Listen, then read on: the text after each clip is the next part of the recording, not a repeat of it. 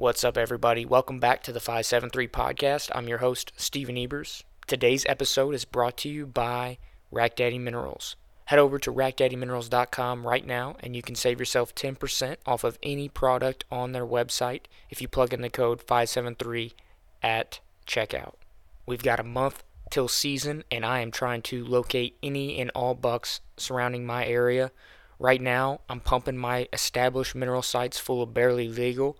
Now, here in Missouri, we cannot bait, but the ingredients that are in barely legal are actually legal for the Missouri hunting season. So I can hunt over that mineral site, but also I can continue to use that mineral site during the season to get good deer pictures. Now, also, Rack Daddy Minerals sells some deer urine, and here pretty soon I'm going to be putting my cameras over scrapes and starting to refreshen up those with some of the Rack Daddy Minerals deer urine. So, just a few things. Um, they've got a lot of other attractants that will bring them in and give them what they want. So let's go ahead and get into today's episode. We are talking with Jake Hofer of Exodus Outdoor Gear.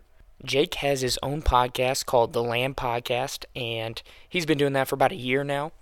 He's got a bunch of guys on, just your average Joe guys or guys from the hunting industry that have bought land. It's been really interesting listening to that podcast, so I had to get him on here to talk about recreational land. Jake is actually a real estate agent also who sells land, and he is recently an owner of two different parcels here in the last year. So he has quite a bit of experience, and also he has the experiences of the guests that he's had on and talked to in the land world. So I think it's a pretty interesting episode. You know, um, this is going to be a podcast to basically introduce land buying. I think we'll probably have some future recreational land buying podcasts. And you can head over to the Land Podcast right now and get your fix because I've learned so many creative ways to purchase land that right now I'm really in the process of trying to find land to purchase. So it's been really helpful for me, and it's also really interesting, even if you're not ready, that when the time comes that you get ready. So I hope you guys enjoy this episode. I'm really excited for this one. Let's go ahead and get into it.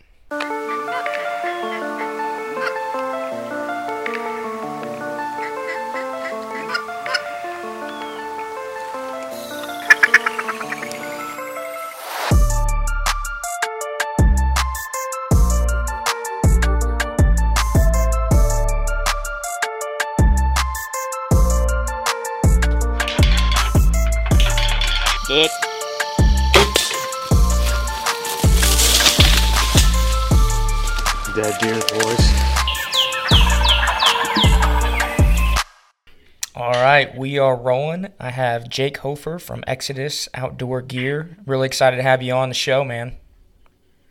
Thanks for having me, man. I, we've had to reschedule here a little bit, but I'm I'm really excited to dive into to everything here today. Thanks for having me. Hey, uh, we, we, we're making it work. I appreciate the flexibility.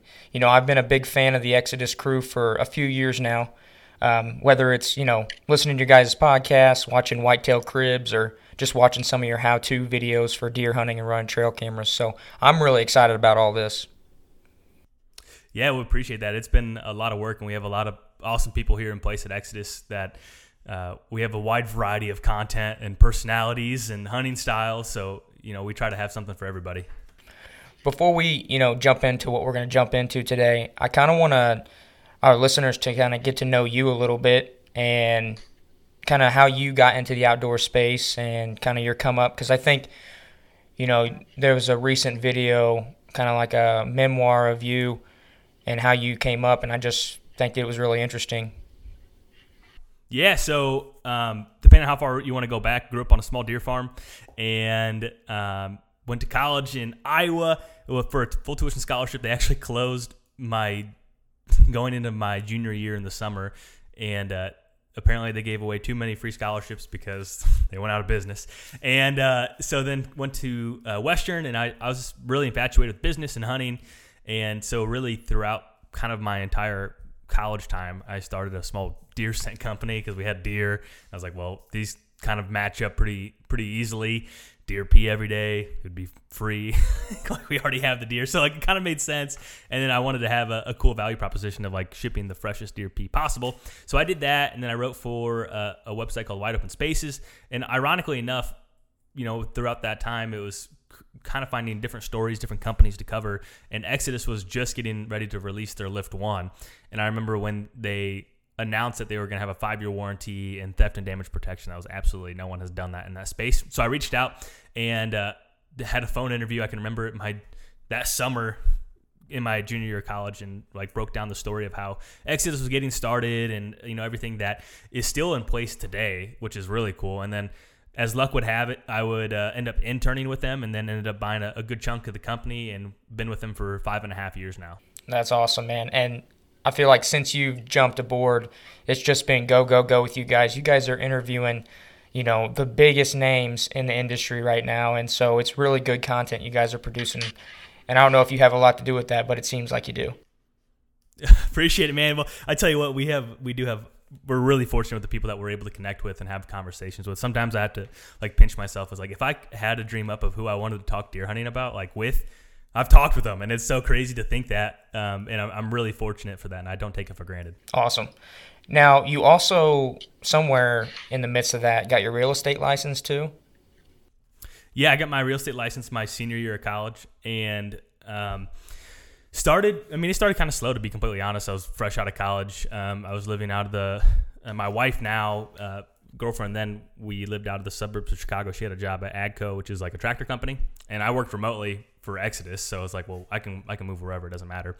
And then so when I was there, I didn't really do too many deals, but then eventually moved back to where uh, originally from, and then that's where real estate really started to get a started to get a footing in that space and started doing a lot more deals, and that's been really rewarding and fun too because it, it's such a rewarding process to help someone buy their first piece of ground because I went through that process as well, and I just know how much it mean meant to me and how much it means to other people, and to like kind of be their helping hand or guidance in that is super rewarding. So I've been uh, I've had my license as well since I think for five and a half years, and it's been such a fun thing. Met so many great people. Well, on top of doing everything with Exodus, um, you've recently branched out and started your own podcast, the Land Podcast, and you know you had mentioned that you find it really rewarding to sell somebody their first piece of ground or a piece of ground that they've always wanted. So, what was your inspiration for the podcast and getting it started? Yeah, that is something I thought about for a while, and it's what kind of birthed it was. Number one, actually, there's a handful of things. The first one was whenever I had, whenever I saw like Terry Drury or Dan Perez was on a podcast talking about land, I just I was so pumped to go and listen to it. And I was like, how come there isn't just one catered to that? Like, there's plenty to talk about. So that was one of the things that kind of inspired me. The other thing was talking with people who had done like 15, 20 deals and then talking to a guy that's just saved up money, uh, is ready to shop to buy his first piece of ground.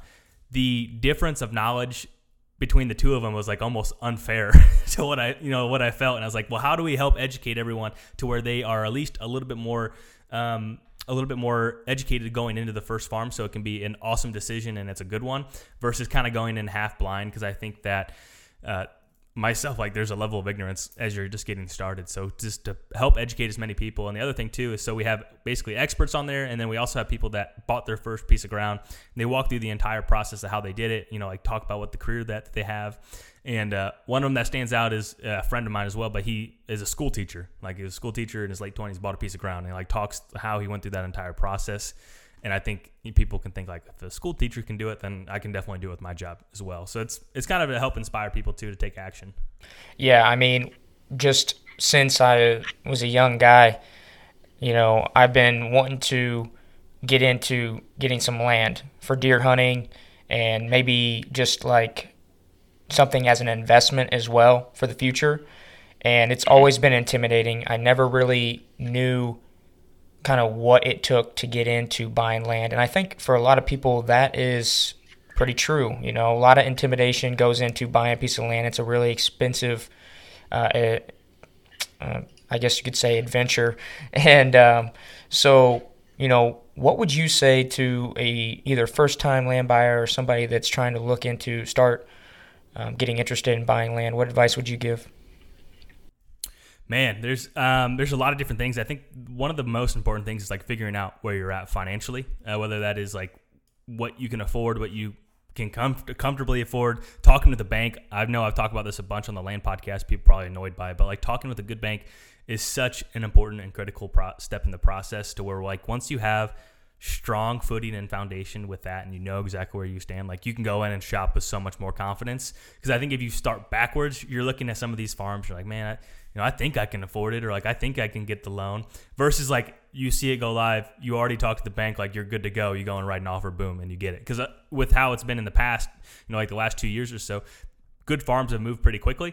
And so if you're starting that process simultaneously with like finding the farm, then going talk to the bank, and then like you're going through that, that's a three or four day process to get pre approved. And then you're writing an offer, it's already gone. So like that whole process, I think is really, really important. The other thing too is I think there's people that get uh, a little bit too picky. I think in terms of just like they're just waiting for the perfect farm. The next thing that they know, 10 years goes by and they still don't own a farm and like prices have doubled at that point uh, just based off the rule 72 like how long like a 6% appreciation is probably going to double close to that 10 year time frame so it's like it's just having the banking nailed down knowing right where you're at financially really honing in what you really actually want and then just realizing that you're not probably going to buy your forever farm or perfect farm on the first one but just just get started time in the market beats time in the market and uh, like just don't just go in there with realistic expectations.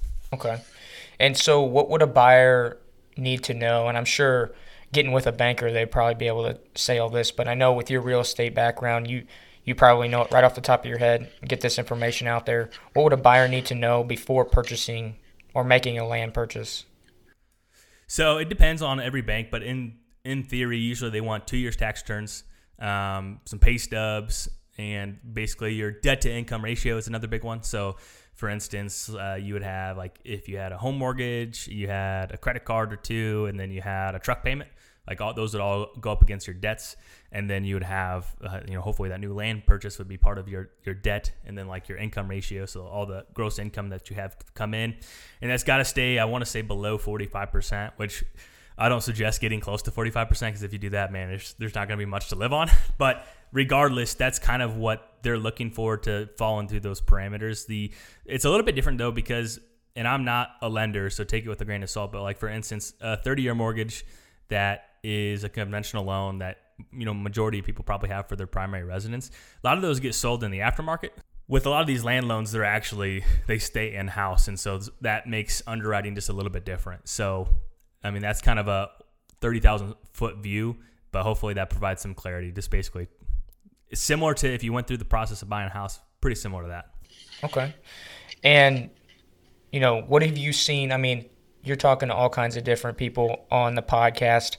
What are some of your favorite, you know, strategies or creative down payments, um, banking options that you have learned while doing the podcast or just being out in the field selling land? There's a lot of that's a good question because I think that there's a, a lot of ways to skin the cat and, and to get in the game. Um, one of them was I know someone actually used uh, their they had their truck paid for and they used uh, they put a lien up against their truck just to get the down payment to start with that and that was for a rental property so that was one of them um, and I'm not necessarily suggesting these either but I'm giving you all the creative ones um, in terms of your house let's say you have a house and you let's say you have it paid off, so you, you somehow paid off your house and it's it's a hundred thousand dollar house. You can borrow up to eighty percent of that and refinance it. So like for instance, you could hypothetically take eighty grand out of your house, put that as a down payment on your new farm, and so that's uh, another option. But I mean, there's all these creative ways, but I don't think that necessarily creative is the best. I mean, there's obviously if there's a will, there's a way. And you listen to someone like Bill Winke's story, how it was like all tied together, like with shoestrings in some level of just like a house of cards. I don't necessarily it can work and it also could work not work and it'd be a, a, I know a terrible thing. So I would just say you know saving up that twenty percent is probably the safest route at least to get started. Um, but knowing your level of risk tolerance is is probably the most important thing because there's some people that have way more risk tolerance than me, and I, I feel like I'm pretty risk adverse, but they make me blush. Yeah, no, I um, just being an avid listener to your your podcast, there there's been some really creative ways about doing things, but I'm always thinking to myself, you know, what what are they, you know, putting on the line for that? And so you're right on the risk tolerance thing. And then just you know, guys that have been doing it that don't necessarily have high paying jobs or anything like that. They're just finding creative ways to save money, you know, and they're getting that down payment. They're playing it a little bit more safe, but also just, you know, your podcast does a lot is is it says that any regular guy can do it. It's just is that a priority to you or not? Yeah. Perfect. Yeah. And I think that's too where a lot of people just they diligently save for a couple years, or maybe they get a side hustle or a side gig just to make a little extra money, put to the side. Um, but yeah, to, to your point, if if there's a will, there's a way, and it's that's where all these people have in common is they they put a plan together and they execute against it. Yeah, so um, I actually bought I bought two farms last year. I was really lucky to do so. I didn't ever dream that was possible. Um, but so I bought it would have been last August. Um, I bought a farm, and it was really, I'm really happy with it. Uh, like it's been such a, it's been such an exciting thing because it, to to the point I was just talking about, where people are like, the farm isn't perfect. I mean, I'll be the first to say it. But um, as I was going in and potentially like deciding if I wanted to buy it or not, I was like, man, I'm going to be, you know, a little upset if another better farm comes available or uh, something else like that. And mentally, I've obviously I look at the market all the time because that's my job. But there hasn't been anything else that's been like, oh man, I wish I would have waited for for this or that. And I think that's a really good illustration of like once once it checks off enough boxes, like just move forward and, and like roll with the punches. So I, I bought that farm, and ironically too, where where things were on the upward trend, like pretty aggressively, like people were like, oh, that's way too overpriced. Even post. So that was in August, and now we're almost. It's a year later now. I mean, the the market had even gone up even more since then, and that's where it's like you just can't hem haw and like just like you can just watch the world go by really fast if you're not willing to pull the trigger. So that bought that farm and I put in a new plot this year, put in a like a 300 gallon water hole on it, and like so this has been really fun just to work on that. And there still has a really long ways to go, like to unleash the full amount of potential. And then I ended up buying a house in 40 acres as well this past year. It was actually my great great grandparents, and they it skipped a gen- it skipped two generations, and I somehow got lucky into buying it. And so this one isn't necessarily like a my other farm is a better deer hunting farm than this one, but it's really like it's, I think it's everyone's dream to live on a house of 40 acres. So I I feel so freaking lucky to to sit here and record right now and work and, and work in things that I really enjoy. And uh, it's been a lot of work and a lot of sacrifice, but I'm extremely thankful for it. Yeah, have you ever gone on? I mean, I listen to a lot of your episodes, man, because I, I'm really, you know, I think I don't know who come up with the term, but I always attribute it to BiggerPockets. That I'm kind of a tire kicker, you know. I yeah. just I'm kind of watching the market all the time, but I haven't really dipped in. Um, but what I was gonna say was, have you told your story on your podcast yet? Um, I think I have. I know I did like a monologue last year when I bought um, when I bought uh, the house in 40 acres, but I haven't really broke down the entire process to where it's like other people have done on on the podcast as guests. So maybe that's something I need to do in the in the near future because I think uh, there might be some things there people might think I'm crazy. One of the two. well, you'd mentioned that when you're looking for a farm, you know, if it checks a lot of boxes, that you know you should go for it. And I'm just curious, you know, maybe what were the boxes that you wanted checked off before purchasing a piece of property? Yeah, uh, one of the bigger things. Uh, so to work through it, semi price was the biggest one. I'm I'm not a super wealthy guy by any means, so like something I could afford. Uh, something I wanted to ideally have it be like 20 to 30 minutes within my house, and this one was closer than that, so that was a huge one. And the biggest thing is like if I wanted to drive by it every day, I could. Not to say I will, but I just wanted it closer. And I know not everyone has that opportunity depending on where you live in the country. But I live in a rural area, so that was pretty realistic.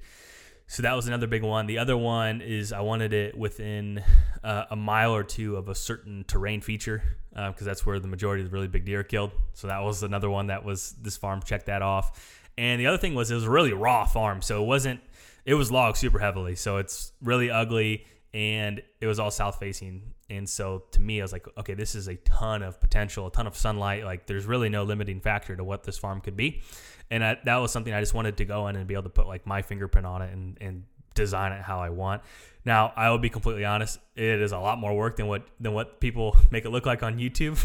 it's been it's been uh, like what I wanted to accomplish in one year. I've probably done a quarter of that, and that's a variety of like work, travel, and everything else. But that was the other thing of just having something that I could go in and truly improve and, and make it a better farm and just learn along that process. The other thing that with that farm, I've had uh, state biologists out there, federal biologists out there, and I've learned so much from those folks that it's been I've learned so many new invasive plants and all these different like ways to to treat them effectively. And like that in itself has been so much fun just to learn all these different things. Because like talk to all these deer hunters. Like we have 300 some episodes of the Exodus podcast. So like I've talked to a lot of those people multiple times and like you, you get a pretty good foundation of what that looks like on how to hunt mature bucks but like unlocked an entire new category of information which uh, it's so much fun it's so it's so interesting yeah it's one thing I think to hear about it on a podcast, but then you bring a biologist out to the property and you're looking at that property and just the application of everything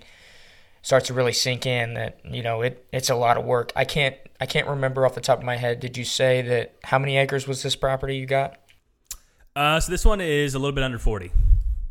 Okay, yeah, I was gonna say I have a I do own a little bit of land, um, just kind of to start. I own 17 acres, and I can tell you that just in those 17 acres, how um, I agree with you because it is a lot of work just to get exactly what you want. And would you say that getting a biologist out there first thing is probably the most appropriate thing to do? Because I probably should have done that. yeah. Um, yeah. So, and the only reason I got biologists out there, it kind of happened by accident. So this to to go into this process of uh, that purchase. So this was my first farm, and I'm representing myself as a buyer. I'm licensed, and so I'm going through this entire process, and I'm just like doing some general due diligence. And I'm looking at this website, and it shows up that this farm is in some special protection on this database, and I'm like, what the hell? Like it, that wasn't disclosed. And uh, so I'm going through all this process of like, well, what is it? And it was like with the IUCN, which is an international organization to protect land that's of special, you know, special special land is basically how they put it. And I'm just like, what the hell? So like this happened like a week before closing or what it was supposed to be the closing. So I'm like going through all this process and I'm trying to contact the IUCN to see if there's protections on this ground. Because if there's protections on it, I don't necessarily want to buy it for the price I'm buying. Like if I can't build a house or not that I have any intention to do it, but someone else down the road might. And so I'm going through this, through this entire process. I reach out to this contact in Washington D.C. They send me to some place in England, and they send me to this place in Ireland. And like I'm just getting like kicked down the can. And this is like during peak COVID as well, so no one's in the office. And so we had to push back the closing. And so I'm going through this whole process, and my bank at this point is like, well, I don't, we're not sure if we want to lend on this if it's protected. So I go through this entire process, and the long and short of it was, it was a voluntary program, and the owner from two two owners previously, there was some special bulb on there, like some special plant um, that's on hill prairies. And so essentially, it was a voluntary program. I got the answer that there was no stipulations on the land. But through that whole process, I was contacting the state biologists and the federal biologists to see if they knew anything about the farm. They didn't. But they're like, well, if it was in this program, we would be more than happy to go look at it. And so I was able to get a lot of really smart people out there really fast because it was in this category. But that's uh that was like even even as a, a person that had, had done a lot of deals and helped represent anyone, I'm kind of glad that was me because if it was Klein, I would have felt kind of bad because it was it was a madness, man. It was like, oh my gosh, it was crazy to try to get those answers, and no one will give you a straight answer. But that's kind of a long-winded, crazy way how I got uh, state and federal biologists out there pretty quickly. Yeah, I'm thinking how would somebody in Ireland know what's going on with a parcel less than 40 acres in, you know, the middle of Illinois? Yeah, yeah. That so, and it's just because it's if you Google the IUCN, like it's this different thing. Like there's different categories, and uh, I mean, I got an education on what that is now, and so now. Um, I actually, which is kind of interesting too. I ended up selling an auction parcel, and uh, it was a really, really cool farm, really special.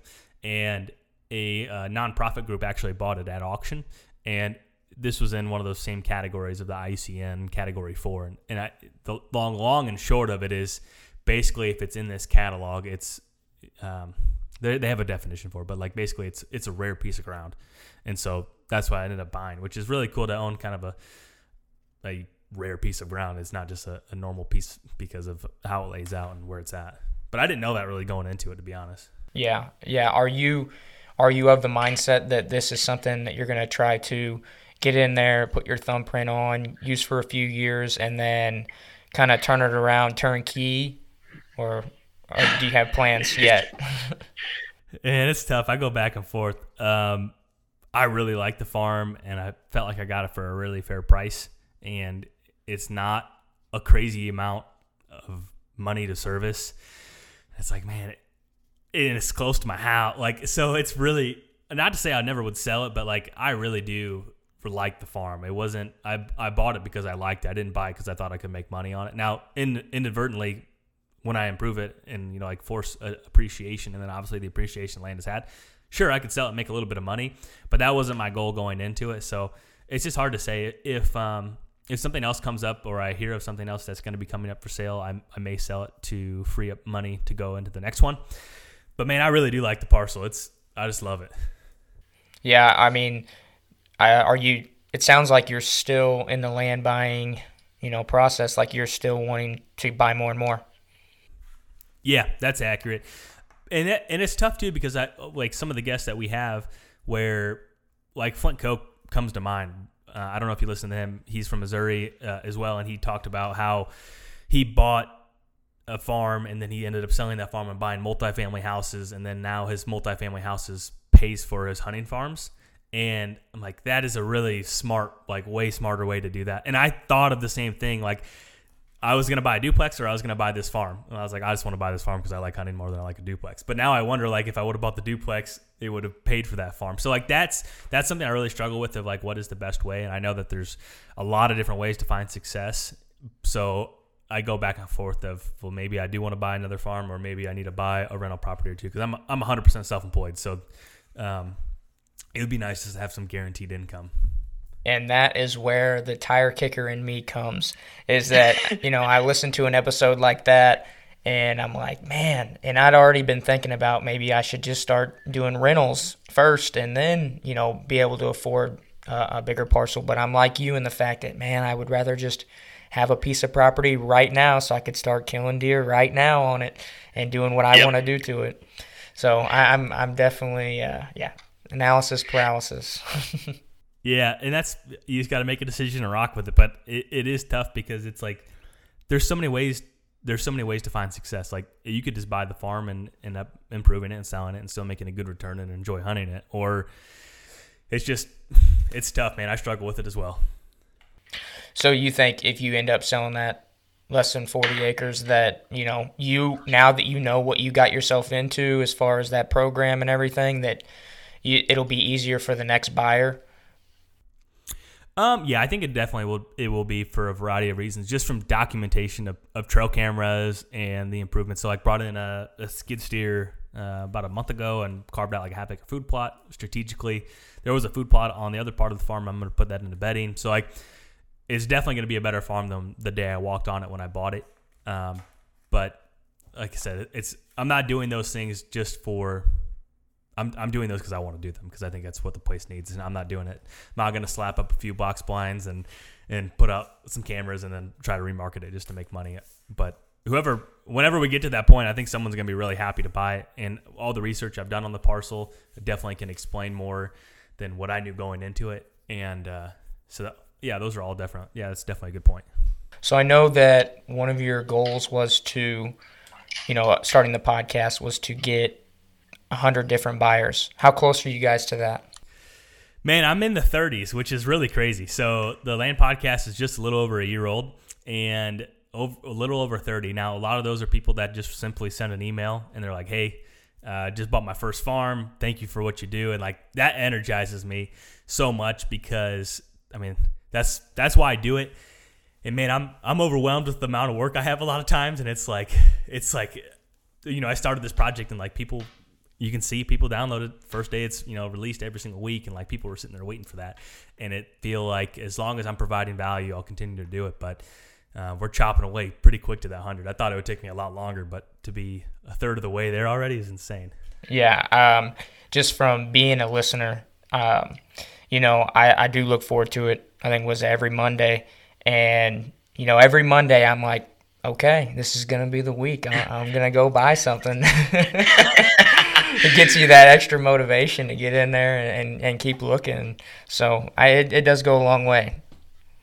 Yeah, well, that's that. I really appreciate that. It's been fun. It's uh, actually this week I'm going to knock on wood, going to Iowa, and going to record a Skip Sly hopefully. So I know we did a I did an episode with him, which was a really good one, and so I'm actually going to be at his farm. So that should be a really good episode. And then recording with a guy named Steve Hansen, who um, like was part of the Iowa boom of, of land in that part of the Iowa, and he'll tell his stories. He's bought and sold over 20 farms. So it's it's gonna be we're gonna have some really good episodes coming up here soon. I'm really pumped about it. Sweet, sweet. Yeah, no, part one for Skip Sly was was pretty good. Um, Yeah. So before we wrap this up, because you know I think we've touched on quite a bit of stuff here for people to percolate and then head over and and listen to what you got going on over there, so they can really get into the details of things.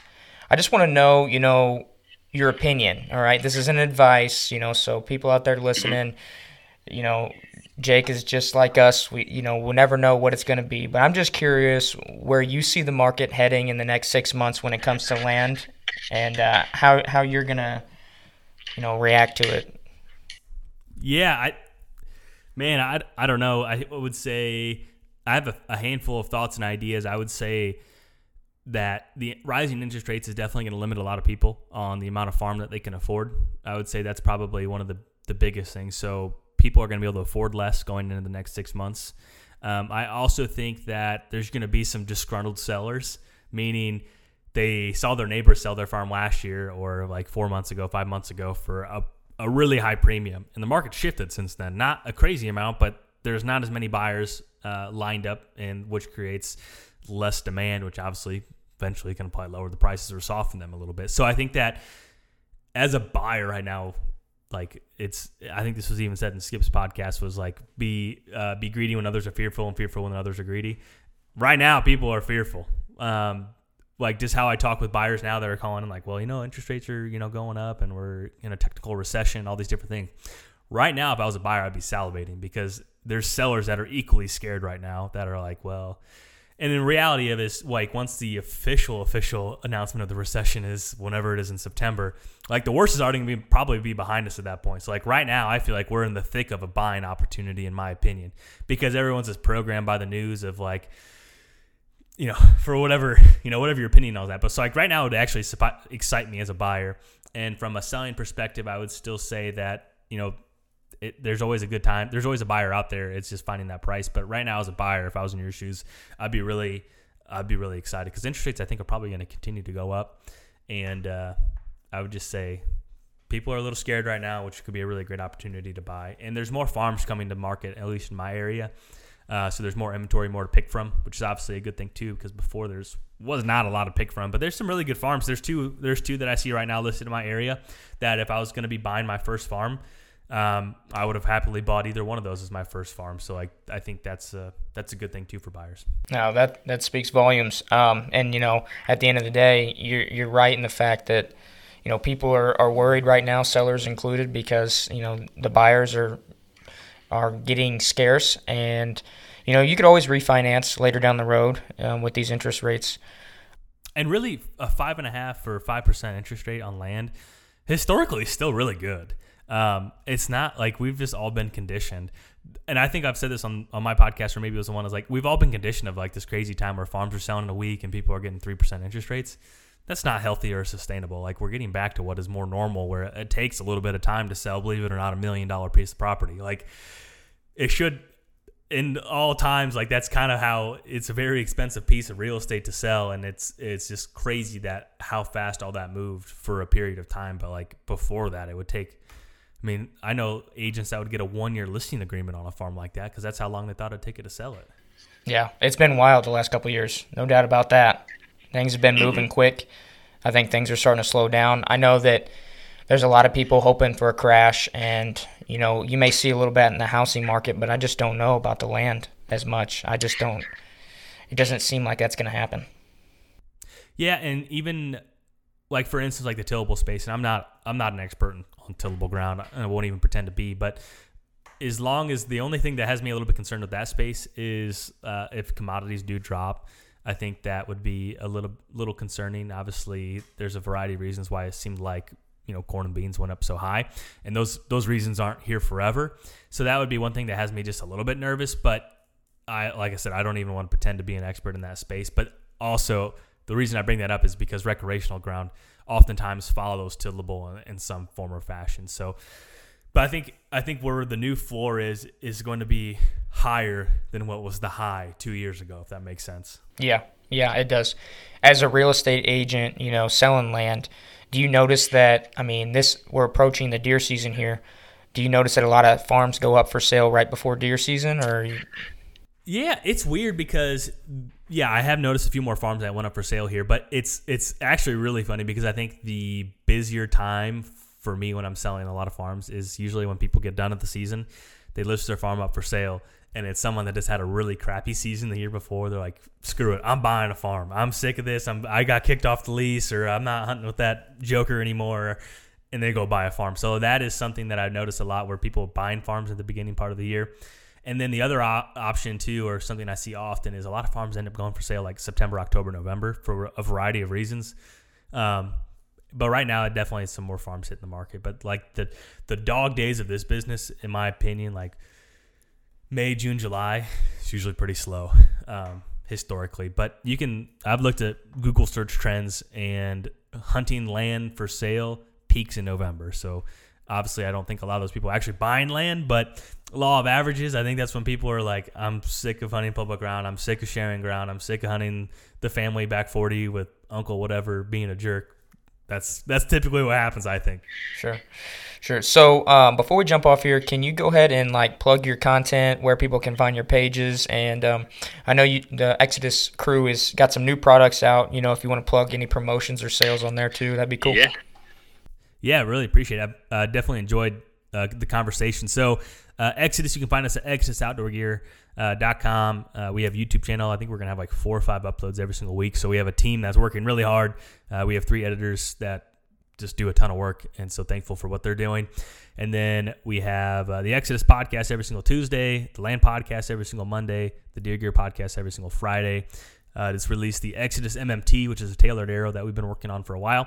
And uh, so basically, you go and you put the specs of what you're shooting, and we build you a ta- tailored arrow for what you're using. So that's really exciting. That was a product that we kind of had under our hat since like 2016, but we finally decided to, you know, once the we got more established in the trail camera space to, to dive into it, and uh, we have more updates in that space or product space coming down the pipeline. So uh, you can follow me on Instagram. That is Jake Hofer, and uh, we have a YouTube channel for that too. So it's like some of the clips from the podcast. Have video version up though, so if you're not someone that wants to listen to an hour podcast, you can go find the highlights on the YouTube channel.